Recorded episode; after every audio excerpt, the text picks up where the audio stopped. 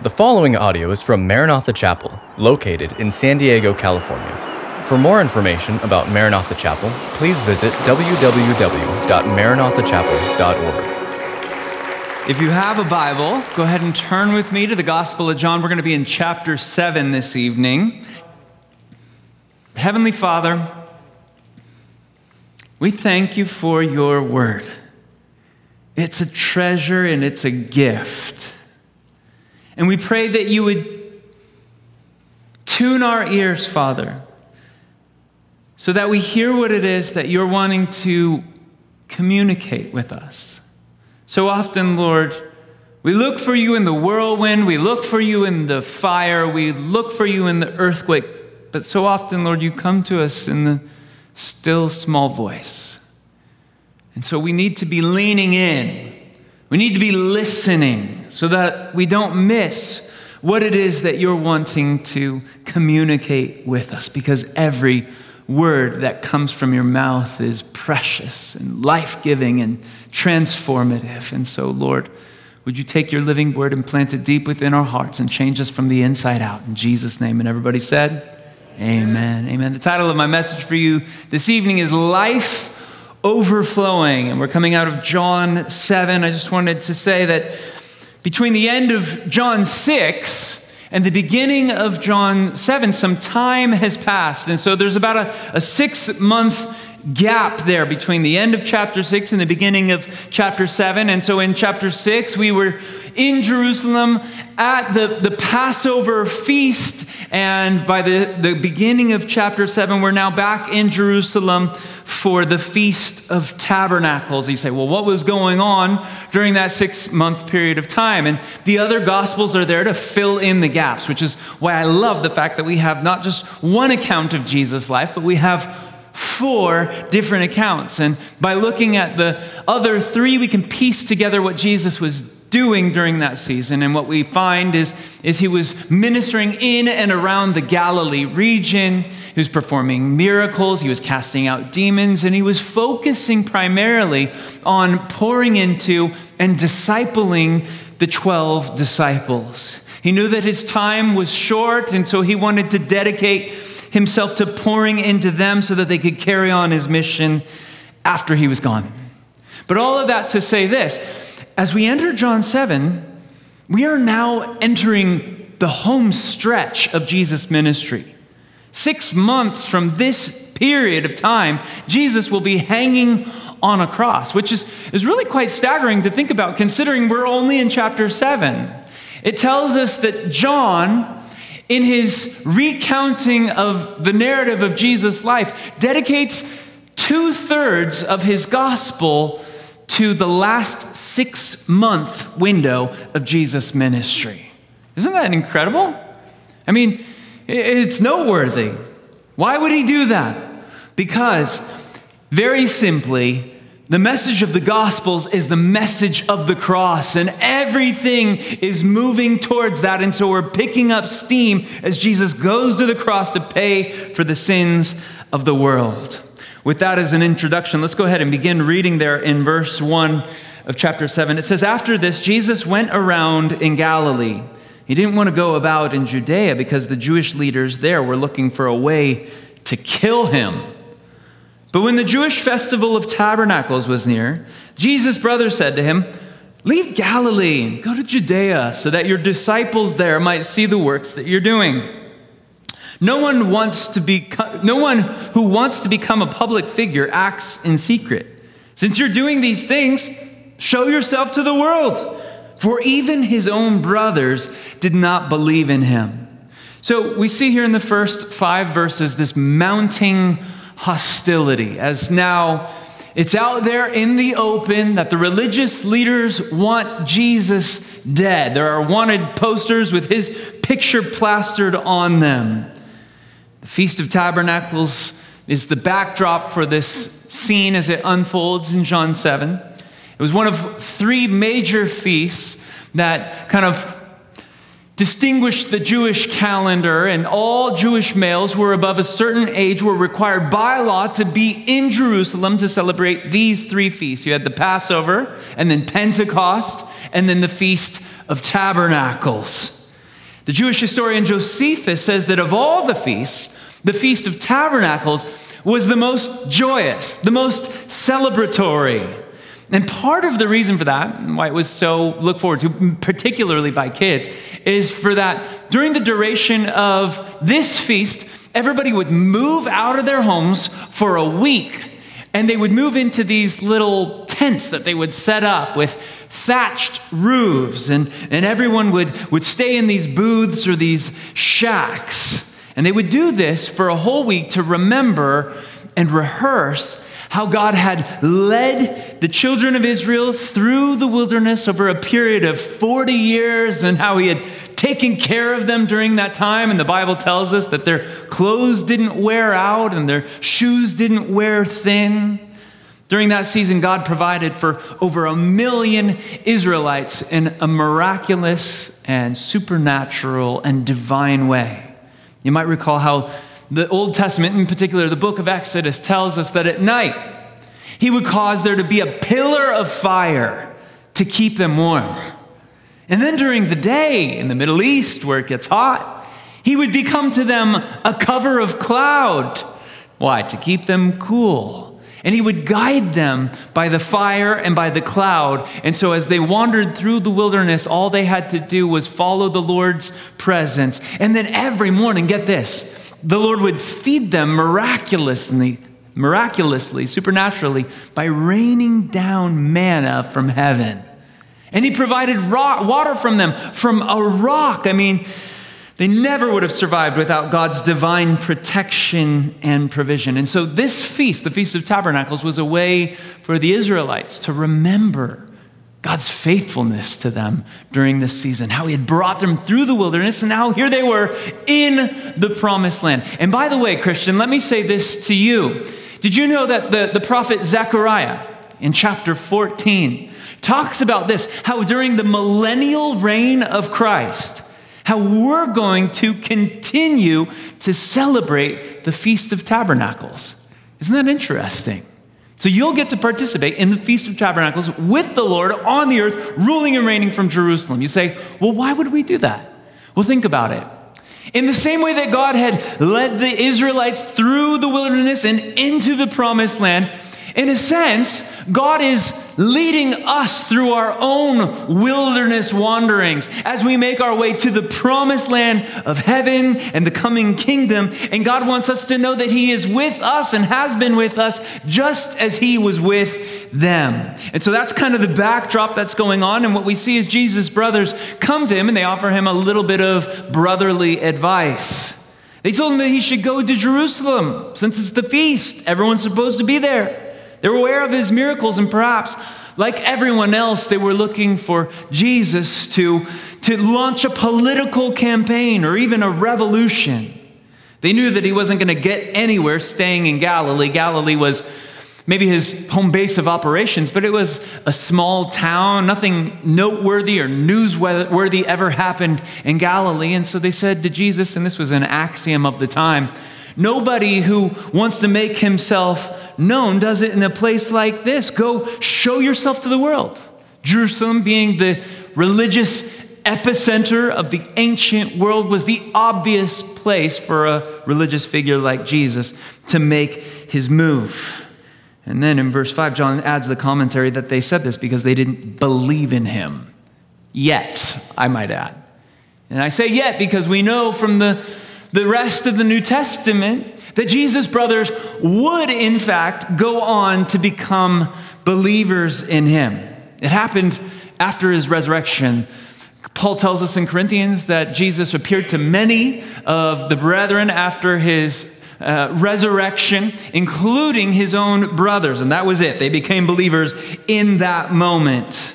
And then in the book of Acts, check this out. Before Jesus ascends into heaven, he gathers all of his disciples, and then in their, their eyes, he ascends into heaven, and the angels make their proclamation. And the book of Acts tells us that the disciples return to the upper room. And then this is in your notes. This is Acts 1:14. Let's read this together out loud. It says, They all joined together constantly in prayer, along with the women, and Mary, the mother of Jesus and with his brothers. All right, so notice who's there in the upper room with the disciples. You have Mary, the mother of Jesus, and notice who she's praying to her son, Jesus. It doesn't say that they were all praying to Mary for a, those of you with a Catholic background. I know Mary's with the other disciples and they're all praying to Jesus. And who else is there? But Jesus' own brothers.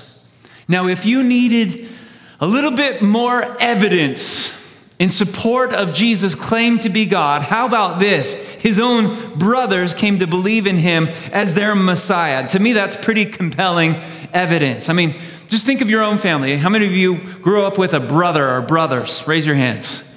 Now, what would your brother have to do to prove to you or convince you that he was, in fact, God in the human flesh? I mean, right? It's just like not gonna happen. When you grow up with someone, you have a front row seat for all the good, the bad, and the ugly.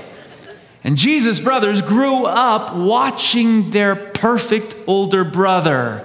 I mean, how many times do you think they heard Mary say, Why can't you be more like Jesus? You know? And they're like, But mom, he's like perfect, you know? And that's kind of the point. You know, Jesus never got in trouble, never did anything wrong. He grew up with his brothers, but they didn't believe in him, and yet in the end, they came to believe that their own brother was the sinless, spotless Lamb of God. And we know that one of them, James, became an, uh, a pillar in the early church, and another one, Jude, he went on to write a book of the Bible. So, two of them actually wrote books of the Bible. And I, I hope that encourages someone in here today who has unbelieving family members and maybe you think, you know, there's just no, no way they're ever going to come to faith in the Lord. And oftentimes, those closest to us are the most reluctant to believe in the Lord that we've come to know and love. And they're the hardest ones to reach. And that's true for us, even as it was true for Jesus. But this story is here to give us hope. Keep praying, right? Jesus' brothers came to believe in him. And so too will your family. You know, one thing I love about the scriptures is God is into redeeming families. He loves to, to save entire families, so don't give up. I love the word of the Lord that Paul spoke to the Philippian jailer. Believe on the Lord Jesus, and you and your house will be saved. Amen? God wants to save your family. All right, moving on in verse 6. Therefore, Jesus told them, My time is not yet come. So, this is his response to his brothers. For you, any time will do. The world cannot hate you, but it hates me because I testify that its works are evil. You guys go ahead to the festival, but I'm not going up to this festival because my time has not yet fully come. Now, after he had said this, he stayed in Galilee. However, after his brothers had left for the festival, he went also, not publicly, but in secret. All right, let's talk about God's perfect timing for a minute. These verses give us a window, another window, into the divine schedule that Jesus lived and abided by. He didn't go with them yet because it wasn't his time. Did you make note of that phrase? The time wasn't fully come. It's not my time. And he was referencing a specific hour. It was the right place, but it was the wrong time. You see, there was a divine order to everything that Jesus did, and he never did anything randomly. He acted in perfect harmony with God's eternal purpose. And this is true of every facet of Jesus' life. I just want to trace it through with you as we look at three scriptures together. Let's read Galatians chapter 4 verse 4 together out loud. This is in your notes. It says this: but when the right time came, God sent his son, born of a woman, subject to the law. This is talking about Jesus' birth, of course, and it says there in Galatians 4 that it happened at the right time, the perfect time in history, the perfect time politically, the perfect time prophetically. All of the pieces came together and all of the stars aligned at that perfect hour, and that's when Jesus was born. Moving on, this verse, next verse comes to us out of Romans chapter 5. Let's read this one together out loud as well. You see, at just the right time, when we were still powerless, Christ died for the ungodly. Again, same principle. Jesus went to the cross at just the right time in human history. And then one more verse that we'll look at together. This is 1 Timothy 6:15. Let's read it together out loud as well. It says this. At just the right time, Christ will be revealed from heaven by the blessed and only Almighty God, the King of all kings and Lord of all lords.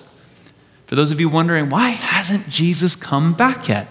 Well, very simply, it's not the right time.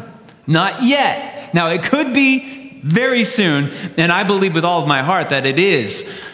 But he's waiting for the right exact moment. He was born at just the right time. He was crucified at the right time, and he's going to return at the right time. And what we see throughout Jesus' life is everything happened in accordance with this like perfectly choreographed dance with the Father's will.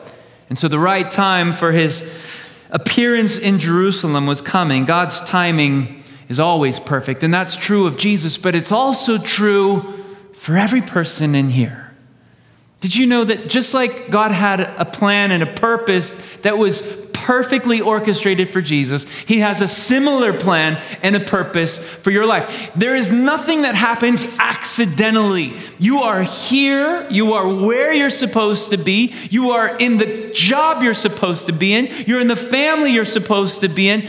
Acts 17 talks about how God has purposely chosen and determined the times and exact places where and when we live. Again, there's no accidents. And so the trick for you and I is learning how to walk in lockstep with what the Lord's doing. You don't want to be in the right place at the wrong time. You don't want to get ahead of the Lord, in other words. But you also don't want to lag behind. And God said, Come on, let's go. I'm up here. So we need to learn to walk with the flow of the Spirit and walk in connection with Jesus, stride for stride and step for step. That's what he's talking about in those verses. And moving on in verse 11, now at the festival, the Jewish leaders were watching for Jesus and asking, Where is he?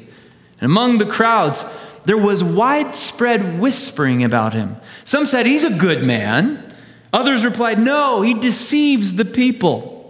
But no one would say anything publicly about him for fear of the leaders. All right, so we find here the controversial Jesus, and we find that the opinions about him were as varied back then as they are today. Everyone's talking about Jesus all throughout Jerusalem, but they're doing it in whispers. Why? Because they feared the religious leaders. Some people were saying, ah, he's a good man. Others were saying, no, no, no, he's a deceiver. He's wicked. You know, in his book, Mere Christianity, C.S. Lewis, one of my favorite authors, I quote him regularly. But he talks about the trilemma concerning Jesus, and perhaps you've heard of this before. That when it comes to the person of Jesus and his identity, you have all of these opinions and positions and postulations, but ultimately, one of three things is true about Jesus. He's either a Lord, the Lord, sorry, or he's a lunatic, or he's a liar. Those are the only three options that really exist. So we can work our way through those. Is he a good man? Well, he didn't leave us that option. Someone who made the kinds of claims that Jesus made about, hey, I'm God. You can't say that that guy is just a good man. He's either telling the truth or he's a liar. So you can't just say he's a good man. That's something that crazy people would say. But Jesus clearly wasn't crazy, and his teachings are proof of that. I mean, here we are 2,000 years later, and we're still wrestling with and thinking through the words of Jesus. He had the most brilliant mind in human history. So then, was he a liar? Well, liars can't demonstrate the kind of power that Jesus walked in. He raised people from the dead. He spoke brilliantly. He opened blind eyes. And, and so we still have to wrestle through the question that was confronting those people back then Who is Jesus? And again, it's just as polarizing a topic today as it was then. But ultimately, the, the world finds itself in one of two camps. Either he was who he claimed to be, or he wasn't. And that's the way God wants it. Some people try to refuse to pick a team and they just want to kind of wash their hands of him and remain neutral. They're just like, I'm, I'm spiritual Switzerland, you know.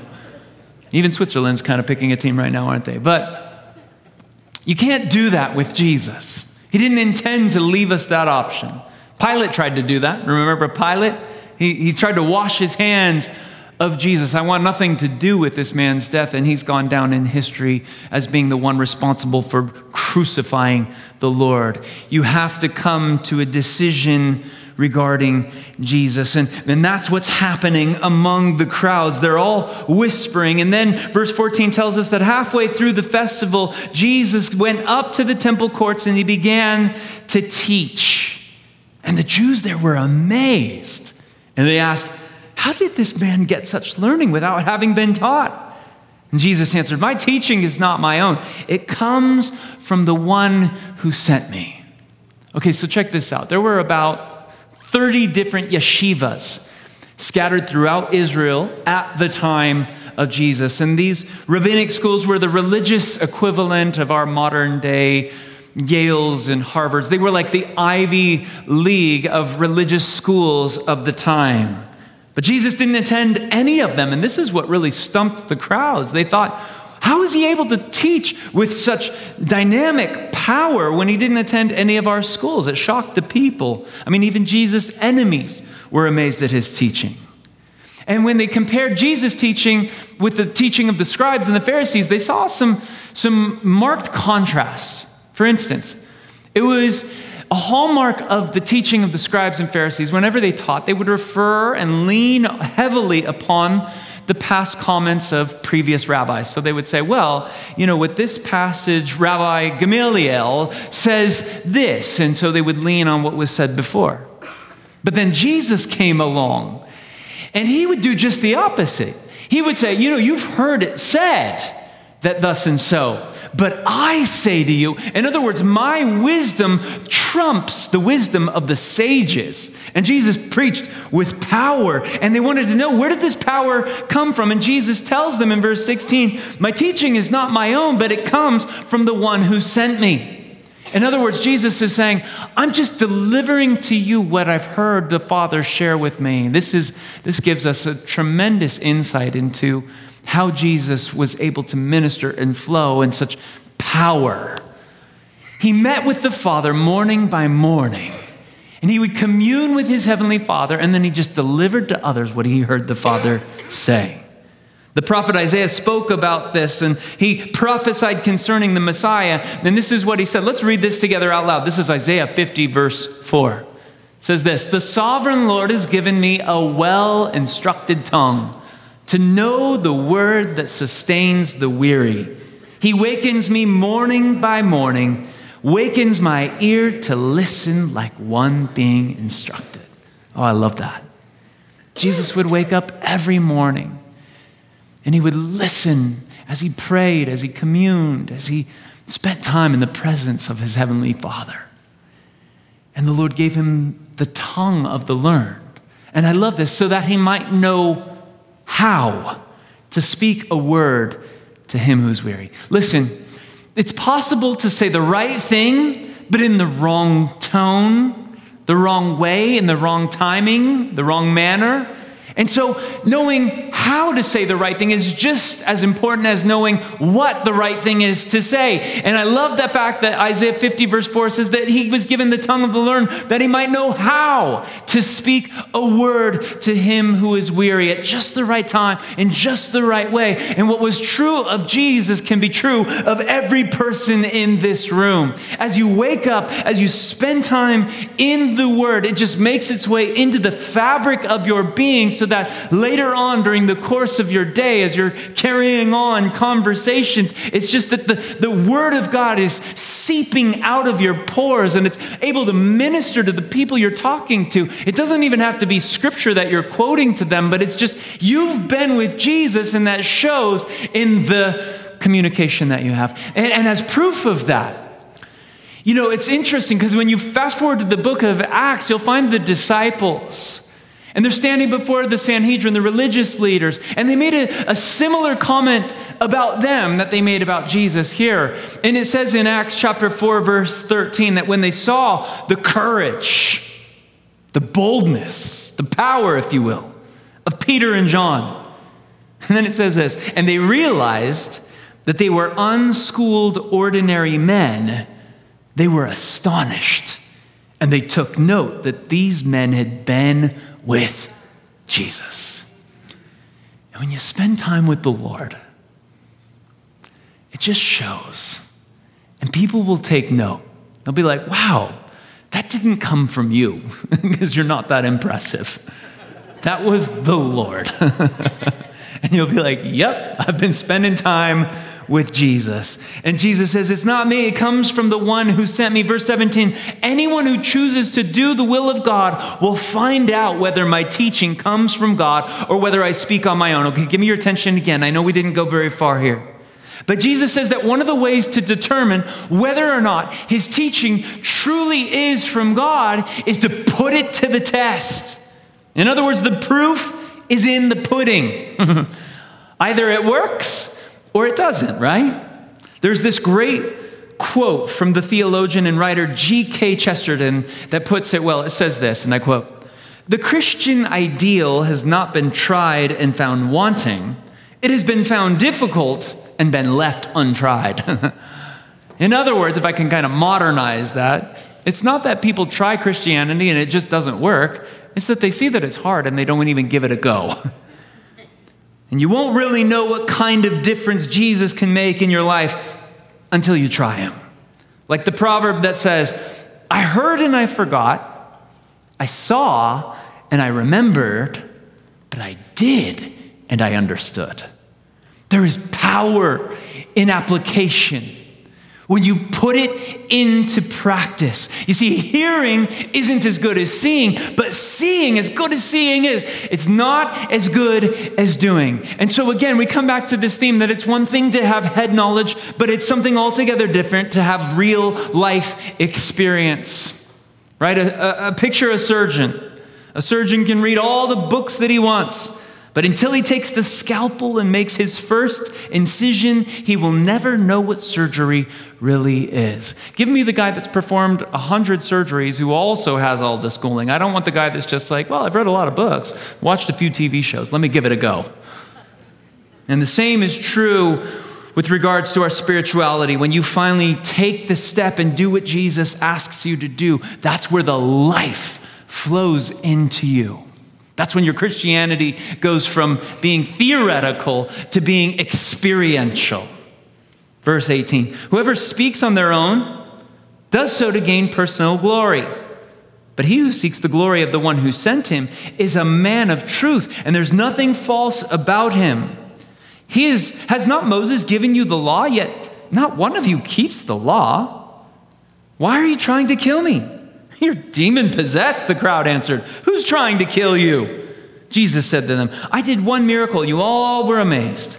Yet because Moses gave you circumcision, though actually it did not come from Moses, but from the patriarchs, you circumcise a, circumcise a boy on the Sabbath. Now, if a boy can be circumcised on the Sabbath so that the law of Moses may not be broken, why are you angry with me for healing a man's whole body on the Sabbath? Stop judging by mere appearances, but instead judge correctly. All right, Jesus is getting into the weeds with these guys. They obviously are thinking ludicrous thoughts here.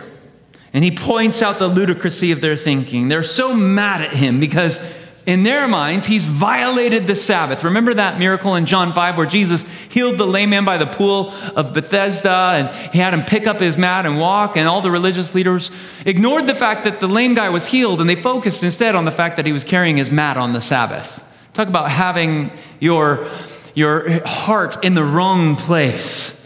They were, in their own minds, though, just trying to uphold the law of Moses, right? They were these bastions of morality. Jesus is like, really? I mean, you, you, you're claiming Moses here, and, and yet you're trying to kill me. I'm pretty sure that's one of the Ten Commandments. I believe it's number six. So maybe let's start with that one. Their priorities were all out of whack, and Jesus called them out on it in these verses. And then in verse 25, he goes on to say, or I'm sorry, at this point, some of the people of Jerusalem began to ask, Isn't this the guy they're trying to kill? Here he is speaking publicly, and they're not saying a word to him. Have the authorities really concluded that he is the Messiah? But we know where this man is from. When the Messiah comes, no one will know where he is from. Then Jesus, still teaching in the temple courts, cried out, Yes, you know me, and you know where I'm from. I am not here on my own authority, but he who sent me is true. You don't know him, but I know him because I am from him, and he sent me. Now, this, listen, they tried to seize him, but no one laid a hand on him because his hour had not yet come. There's another reference to that mysterious hour that John continually returns to. Still, verse 31 many in the crowd believed in him, and they said, When the Messiah comes, will he perform more signs than this man? And the Pharisees heard the crowd whispering such things about him. Then the chief priests and the Pharisees sent temple guards to arrest him. And Jesus said, I'm with you for a short time, and then I'm going to the one who sent me. You'll look for me, but you will not find me, and where I am, you cannot come. And the Jews said to one another, Where does this man intend to go that we can't find him? Will they go where our people live, scattered among the Greeks, and teach the Greeks? Okay, a lot of confusing things going on here with regards to Jesus. The people first make this assertion wait, we know Jesus. We know his parents, Mary and Joseph, you know, the carpenter, and he's from Galilee and grew up in Nazareth. And they thought they knew him. And there was this miscalculation of ancient prophecies and they had this misunderstanding about the Messiah and they thought he would just kind of burst on the scene out of nowhere. And so, for many of them, their familiarity with Jesus caused them to reject him. By the way, the same thing can happen in churches where we become so accustomed to the songs. Oh, it's the song time. We're not worshiping anymore. Our hearts are disengaged. We might even be mouthing the lyrics to a song, but our minds are a million miles away. We might open the book and we read the pages of Scripture, but again, our hearts are divorced from the reality of what we're reading. And so our own familiarity with the things of God can threaten the intimacy that those things are intended to create. And so their familiarity caused them to reject him. But then there were some who came to believe in Jesus as the Messiah. Of course, this infuriated the religious leaders who decided enough is enough. And so they sent the temple guards to arrest Jesus, but again, they were thwarted in their efforts. Why? Because it wasn't his hour. And so all of this leads to verse 37, and we'll close with verses 37 through 39. On the last and greatest day of the festival, Jesus stood and he said in a loud voice, Let anyone who is thirsty come to me and drink. Whoever believes in me, the scripture has said, rivers of living water will flow from within them. And by this he meant the Spirit, whom those who believed in him were later to receive.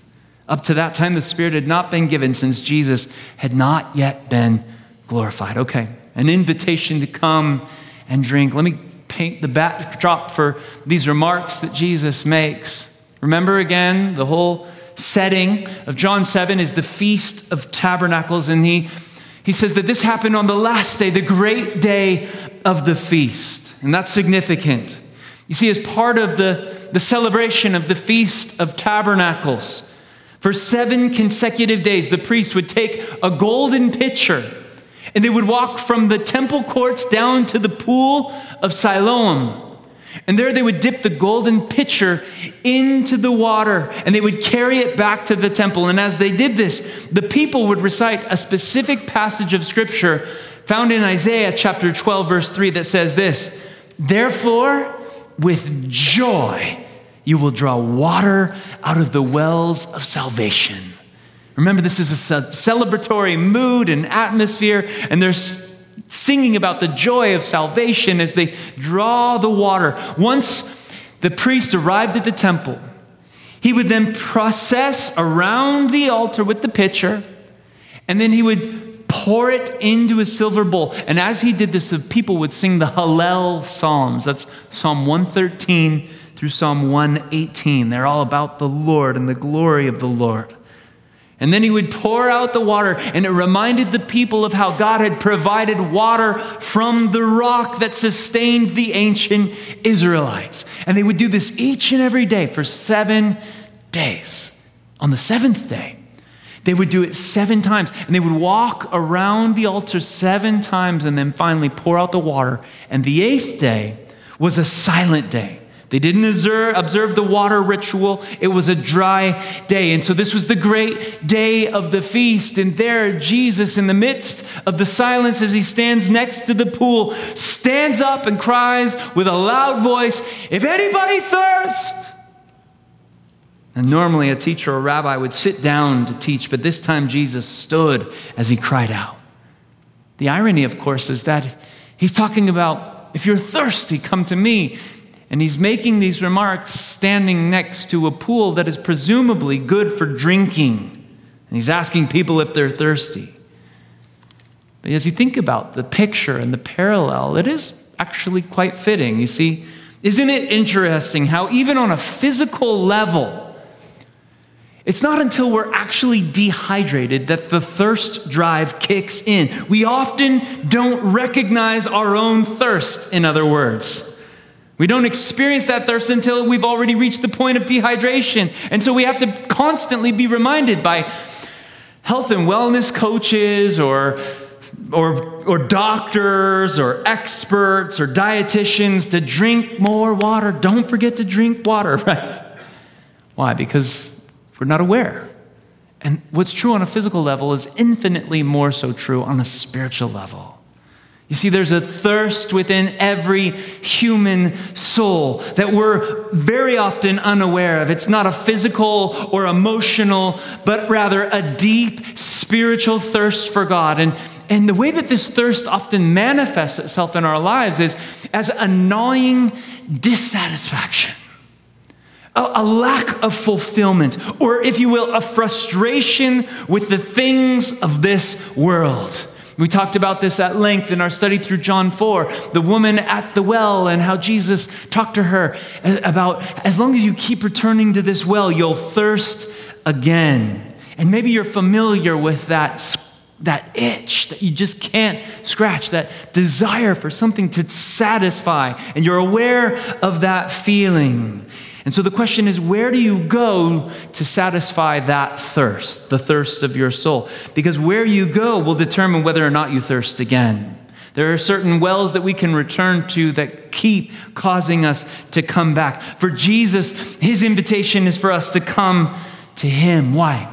He says, When, I, when you come and drink from me, I'll become in you a spring, and out of you will flow torrents of living water. And the Greek word there, it speaks of gushing forth. Just think of Niagara Falls just flowing out of you. And this is the desire of God for every one of his kids.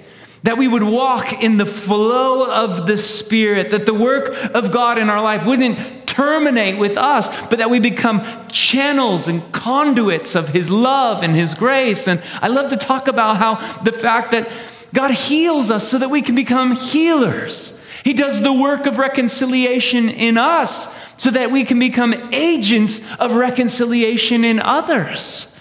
He ministers to us to make us ministers to others. He pours His grace and His love and His mercy into our hearts so that our cups can flow over.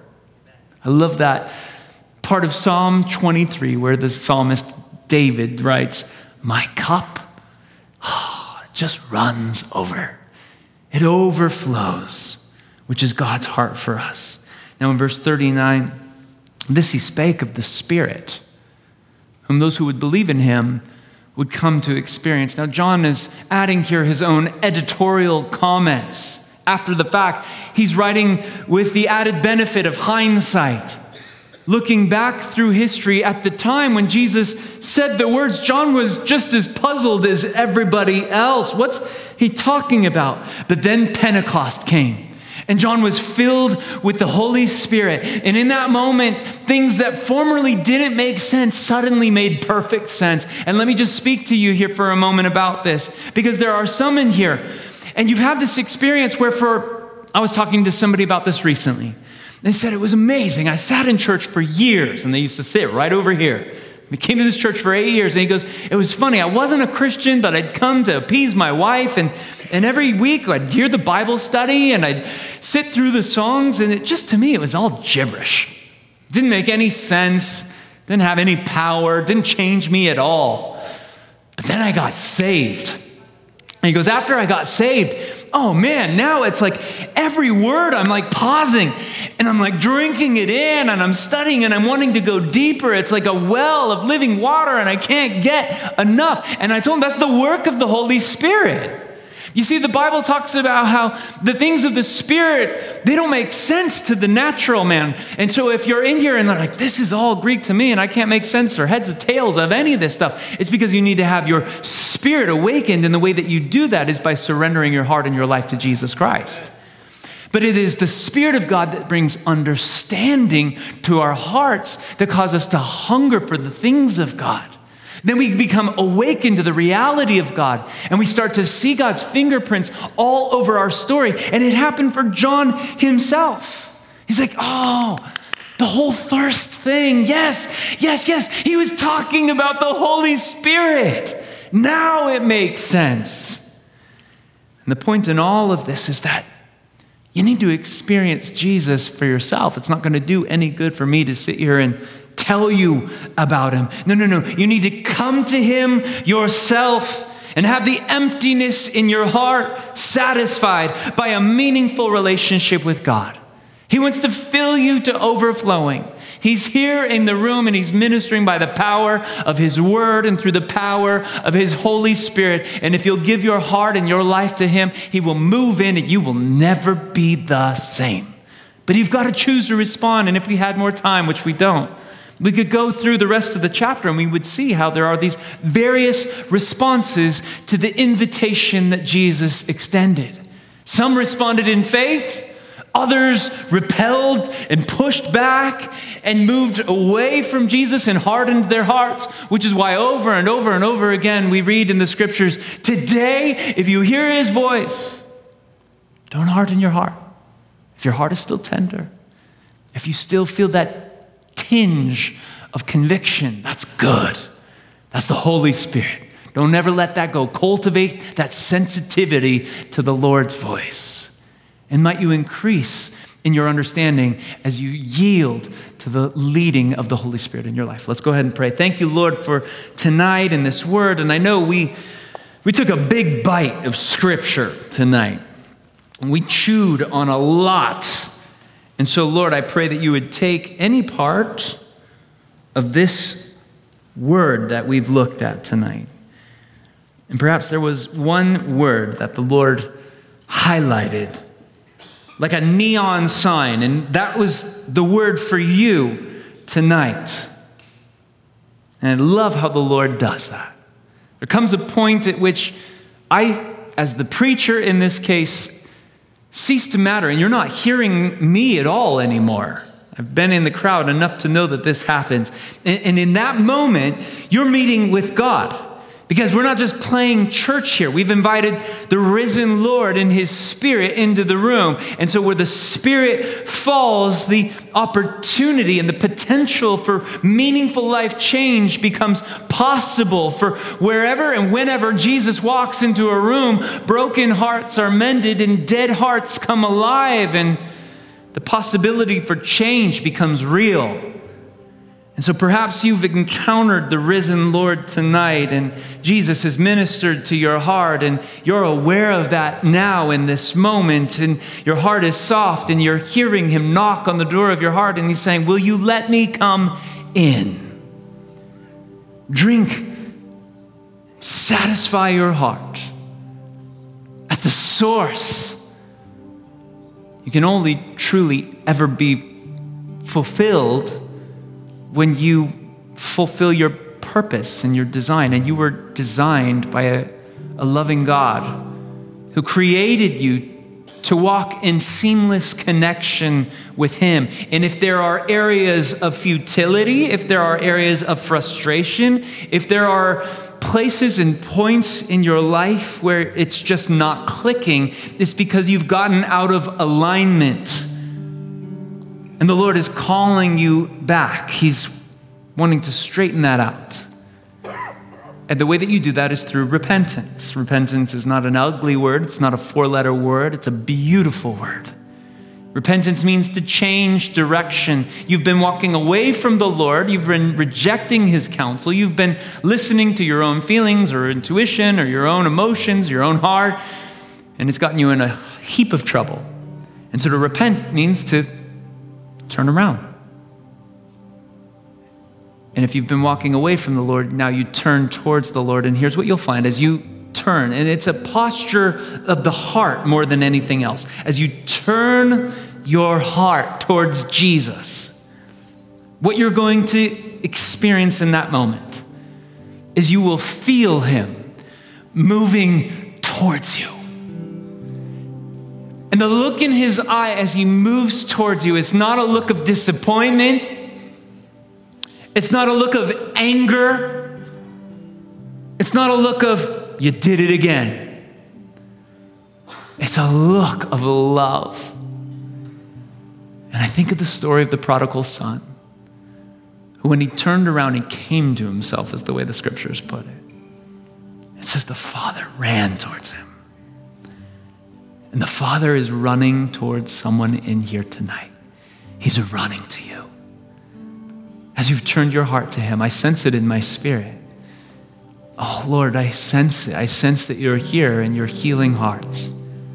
You're restoring what was lost. What the enemy stole, you're returning fivefold, sevenfold. The years that the locusts have eaten, the Lord is wanting to restore that to you tonight. Praise you, Lord.